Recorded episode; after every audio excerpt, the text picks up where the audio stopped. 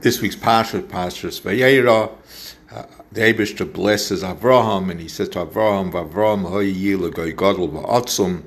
Avraham, you're going to be a great and powerful and awesome, mighty nation. So Frierdiker Rebbe, Sefer Sichas Tof Shin Daled, asks the obvious question.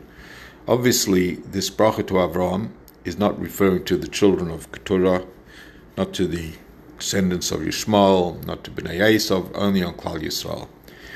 Now, in all honesty, where do we see that Bnei Yisrael um, are this great, powerful, awesome nation? You know, we, we've been persecuted from day one.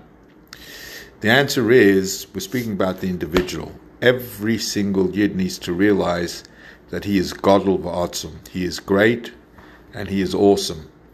Every single Yid has that capacity, that ability to be great and awesome when it comes to the spreading of Torah and the chizuk of Yahadus. And furthermore, when we say that all of the nations in the world uh, will bless you, will bless through you, what that means is we need to realize that everything, anything positive that you find by the nations of the world where did they get it from? They got it from the Jews.